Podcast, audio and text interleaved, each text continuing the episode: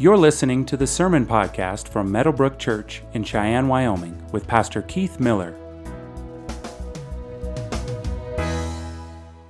For unto us a child is born, and to us a son is given, and the government shall be upon his shoulder, and his name shall be called Wonderful Counselor, Mighty God, Everlasting Father, Prince of Peace. Of the increase of his government and of peace, there will be no end on the throne of David and over his kingdom, to establish it and uphold it with justice and with righteousness, from this time forth and forevermore. The zeal of the Lord of hosts will do this. Please have a seat. Let's pray as, uh, as we prepare for Pastor Keith to come up and uh, bring the message this evening. Lord, we're so thankful for this evening. Uh, we come before you with joy in our hearts and we just are so grateful for the gift that you've given each and every one of us. We ask that you just be with us through this Christmas season and help us to be a light to others. Um, we love you and we pray these things in your name. Amen. Well, Merry Christmas again. Or Merry Christmas Eve. Merry Christmas. It's all the same, right? Is everybody ready? I hope so. I kind of feel like I'm not ready. I probably, but I am. I'm ready. All right. Well, I'm glad you could join us uh, for our Christmas Eve service. Uh, just pleased that you could make it. This has been a crazy year, and uh, I think my, my guess is I'm in good company and saying that I am looking forward and hoping for a better, you know, 2021 that's coming. Uh, nobody's with me on that one? Okay, good. Yeah, you can clap, you can hoot and holler, whatever you want to do. Um, I'm doing that inwardly. All right. So I just wanted to share some thoughts about Christmas. Uh, and before I do that, uh, we a tradition at Meadowbrook on Christmas Eve is that we take an offering for an organization that's just doing a really good job in, in meeting the needs of uh, those in our, in our community, in our, in our city. Uh, so, Needs is w- one of those organizations. We are not passing a plate or taking up a collection uh, physically. Uh, you can, if you want to donate to needs, you can, you can drop something in the, in the box there, or you can do it online. You can go to our website, click on the giving uh, link, and you can find the option to give to needs. So we do that every, every Christmas Eve, and we didn't want to break that tradition. We feel like it's really important to, to bless the community. I, uh, when I think of 2020, there are two words that come to mind, and that is, or those two words are uh, violate and interrupt. That's what comes to mind when I think of 2020. Um, it just it feels like not, and I'm not, not I'm just not talking about the, the, the pandemic. I'm talking about just everything. I mean, the pandemic obviously is a big, a big part of that. But I, I, think of the words violate and interrupt. To violate something is to break or to fail to comply with a rule or formal agreement. I think my formal agreement with with, with uh, nature was broken with COVID. So I, I, just, we didn't see that coming. In fact, if I listened to, I, a while back, I listened to one of the sermons that I gave just before we had to shut down, uh, you know, our church building, just like every other building back in March. I, I joked about COVID. I didn't take it as seriously, and here we are. Uh, it's December, and it's still here. And then uh, interrupt. Interrupt means to stop the continuous progress of an activity or process. Now, you may be thinking of the pandemic, you may be thinking of, of just kind of you know, politics or whatever else that has happened this year, but maybe for some of you, a pandemic or, or the crazy politics of our nation or uh, the potential uh, uh, of another recession, maybe, those maybe are not even on your radar. Maybe for you, when you think of uh, the word interrupt or the word violate, you think of a disease or, or a death or a broken relationship, maybe a marriage that dissolved or, or, or a job that, that was lost. But when it comes to the first Christmas, when became man and was born of a virgin, when Jesus was born, the word violate and interrupt aren't bad, or they're not bad words. I mean, think about it. God violated time and space when Mary gave birth to Jesus. That on the first Christmas, the greatest news to, to grace the ears of men, mankind, uh, was interrupted the darkness of sin. You know, the, the announcement that was made to the shepherds Fear not, for behold, I bring you good news of great joy that will be for all the people. For unto you is born this day in the city of David a Savior who is Christ the Lord. You know, the shepherds and, and, and, and, generations before, before them all longed and hoped for a deliverer, for a Messiah that would come to, to make what's wrong with the world right. Uh, perhaps the shepherds knew Isaiah chapter 9, those two verses, for to us a child is born. You know, we, it was read earlier. To us a child is born, to us a son is given.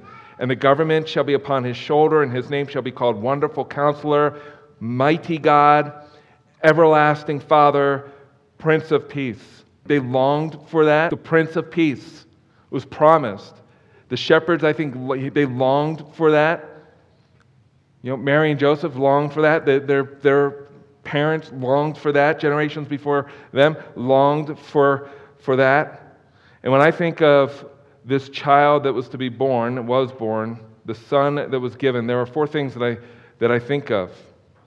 That um, Jesus, that Jesus is the son who is given. Like we, we, that's why we're here, celebrating Christmas Eve together.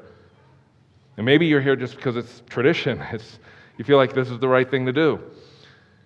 The birth of the Christ child announced to the shepherds was the birth of the Son who the prophet said would be given. He, he is the sign that, uh, that was conceived while his mother remained a virgin. He was born in a town, Bethlehem, who the prophets of old said this. They said, but you, O Bethlehem, who are too little to be among the clans of Judah, from you shall come forth for me one who is to be ruler in Israel, whose coming forth is from old, from of old, from ancient days. Like Emmanuel violated time and space. And when he was born, his cries could be heard, you know, piercing the darkness. Tim Keller, who's a pastor in, in New York, said this of the Christmas story. He said, Christmas is an invitation by God that says this uh, Look what I have done to come near to you. Now draw near to me. I don't want to be a concept, I want to, I want to be a friend. That's the message of Christmas. That God took on flesh to, to, to live the life that we can never live. If you come to Meadowbrook, you hear me say this all the time because I feel it to the core of my, my uh, of my being. That, that Jesus was born of a virgin and he lived the perfect life that we could never live. And then he died the death that we each and, every, each and every one of us deserved. And so, like I said, there, there, are four things I think of when I think of Isaiah chapter 9. And the first is this, is that the, Jesus was given to take away the sin of the world. That's why he was born. Jesus was born on Christmas to die. To die in our place, to die for our sins. We learn from the Bible not only why we, you know, we were born and why we are here, but that all of us were born with a problem called sin. I, I think if we're all honest, would say, yeah, that, that's true of me. Like there's something in me that's broken, that's not quite right. Uh, you know, there, there's some things that I'm, I'm, getting okay, I'm doing all right with, but there are things in me that I just, that's just not right. And that's the reason why the world is the way that it is today. Our world is broken. You know the psalmist in the Bible said this uh, said, I was brought forth in iniquity, and in sin did my mother conceive me, meaning I was born with this problem. The prophet Jeremiah in the Old Testament said that the heart is deceitful above all things and desperately sick. Like it's, it's just not something I'm born with, it's, it's, it's part of the like my DNA. It's part of my DNA. I'm fallen. and for Emmanuel to be born of a virgin, to dwell with us, to be like us, and yet to live without sin, a life that we could not live, God had to put on the robe of flesh and become like us. Yet without sinning, not once, but obeying every commandment of, of, of, the scriptures, every commandment of God. When John the Baptist saw Jesus, he said, Behold, the Lamb of God who takes away the sin of the world. He said, That's the one. He's, he's come to, to remedy our problem. Like our greatest need is not a vaccine, although it's important. Our greatest need is not a better 2021. Our greatest need is someone to remedy the problem that's in us, that's a part of us. And Jesus said, and when the Pharisees, the pious religious leaders who, who just, their minds were blown in the way Jesus just interacted with, with sinners. Like he, hung out with tax collectors, sinners, and prostitutes, and they, they didn't know why. Like, how, how could he do that? No, no holy person would dare be touched by people like that or, or, or associate with people like that. Jesus said, For the Son of Man came to seek and to save the lost. The second thing is that the Son, that is Jesus, was given to show us a better way. That we were made for something much bigger than your job, even, even your, your family, a bank account. We were made to know the God of all creation. Like everything about us was made to know Him.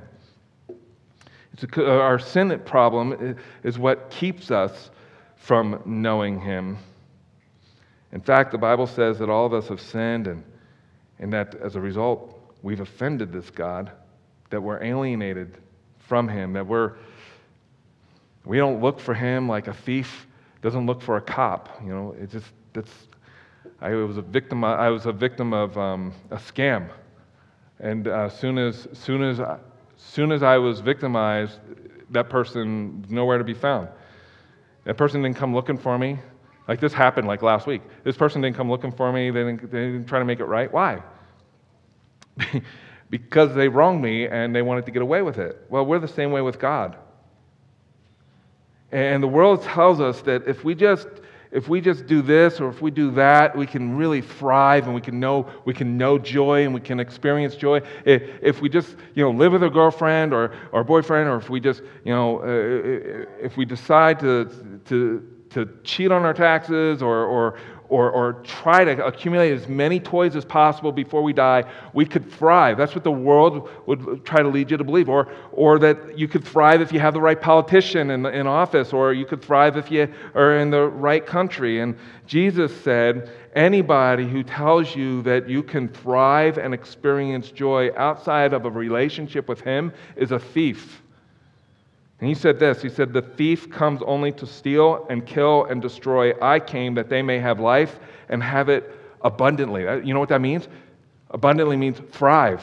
so you could thrive. You can have the life and experience the life that you were meant to experience. But you can only experience that in a relationship or through a relationship with Jesus to have your sins forgiven. And then the third thing is that the Son was given to provide a righteousness that we do not have.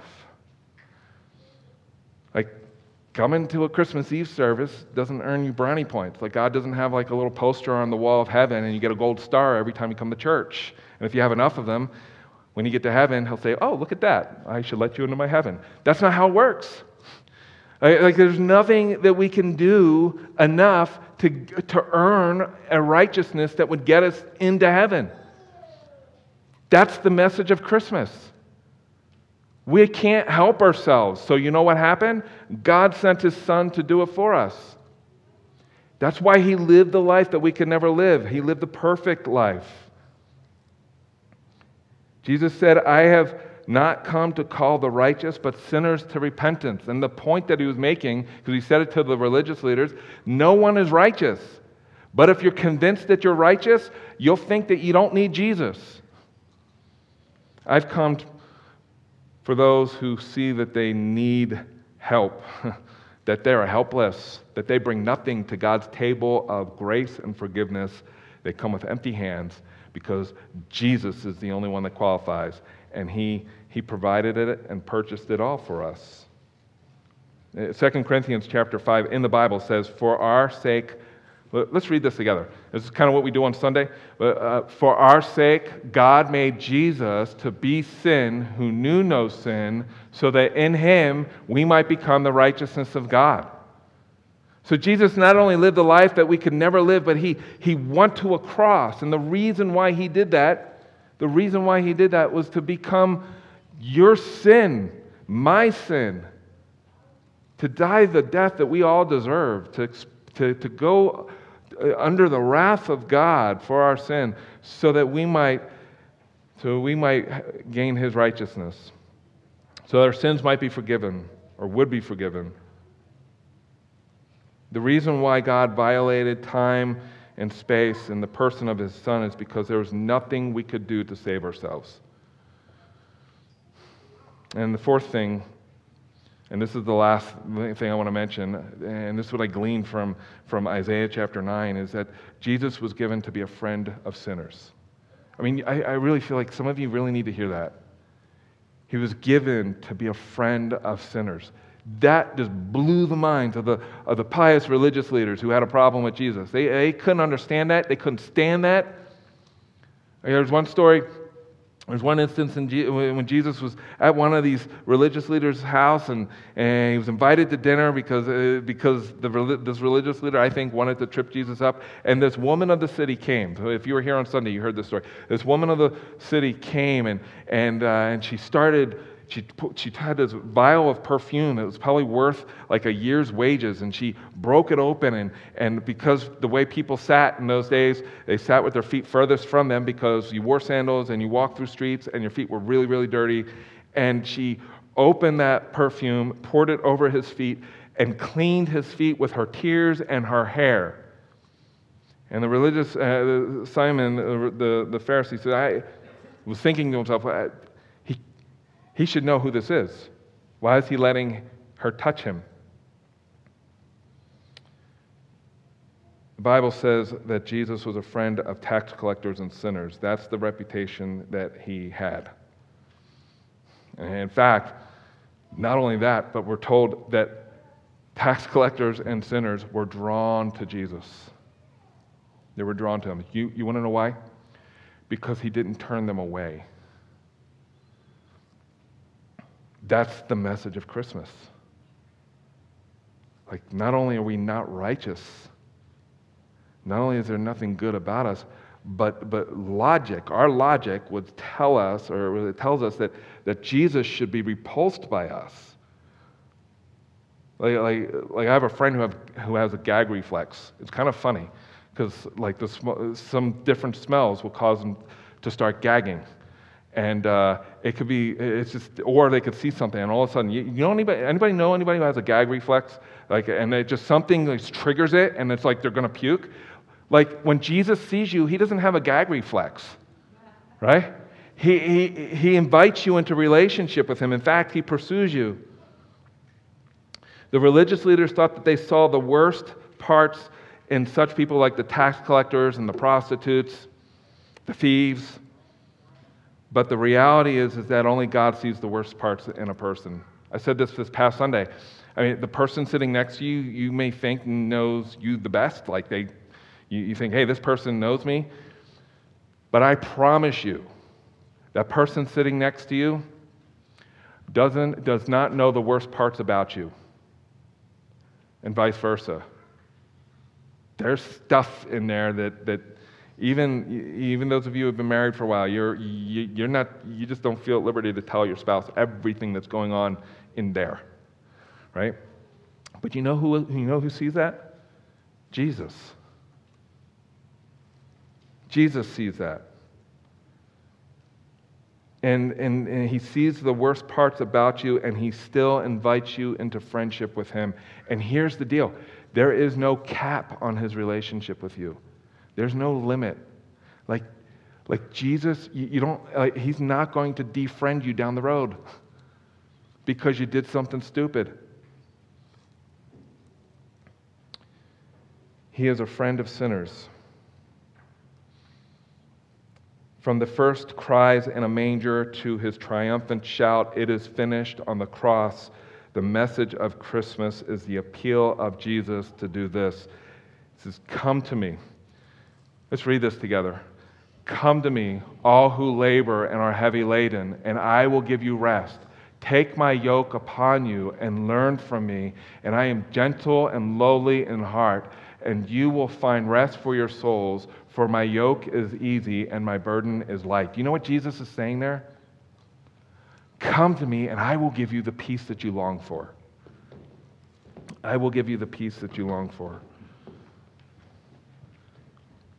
Um, I don't know what's going on in your life. I don't know what brought you here. Maybe a friend, you know, a friend brought you here. Maybe, I mean, this is something you do every, every year. Maybe you're here because you just, this year has been nuts. You're desperate. I just, this year has been nuts. Your greatest need is not a vaccine. Your greatest need is not for 2020 to be over. Your greatest need is to have a relationship with Jesus, a friend of sinners who will never abandon you or forsake you. I promise you that. Life might not go the way that you hope, but He will never abandon you or forsake you. The message of Christmas is that the Prince of Peace violated the sin and darkness of our world, took on flesh, so that you can have a, a relationship with God, so you can be reconciled to God. And Jesus said this in the midst of the darkness of your life in 2020. Jesus said that He is the light of the world. He made this promise that whoever follows me will not walk in darkness, but will have the light of life. That's the promise of Jesus. The Bible says that you can have a relationship with Jesus, that um, if you confess with your mouth Jesus is Lord and believe in your heart that God raised him from the dead, the Bible says that you will be saved, that you can have your sins forgiven. Jesus went to the cross for your sin, empty. When he found his disciples on the third day, he rose from the grave. The, the tomb is still empty. When he found his disciples, he said to them, All authority has been given to me. And I, now I want you to go and make disciples of all nations, baptizing them in the name of the Father and the Son and the Holy Spirit, and teach them all that I have taught you. And so he said, You're on mission now. Like you're on mission to go and represent me, to tell them of uh, your neighbor or the pa- place that you work the greatest news in the universe that Jesus Christ lived the life that we could never live died the death that you and I deserved, and on the third day rose from the grave. And it's kind of like a candle. We do this every year. Um, we have a Christmas Eve service. There's a long tradition of lighting candles to symbolize how the gospel spread one person at a time. You sharing the gospel with your neighbor or your coworker. So, we're going to sing some songs if this candle doesn't go out on me. and I want you to spread Spread the light of your candle to the person next to you and the person behind you.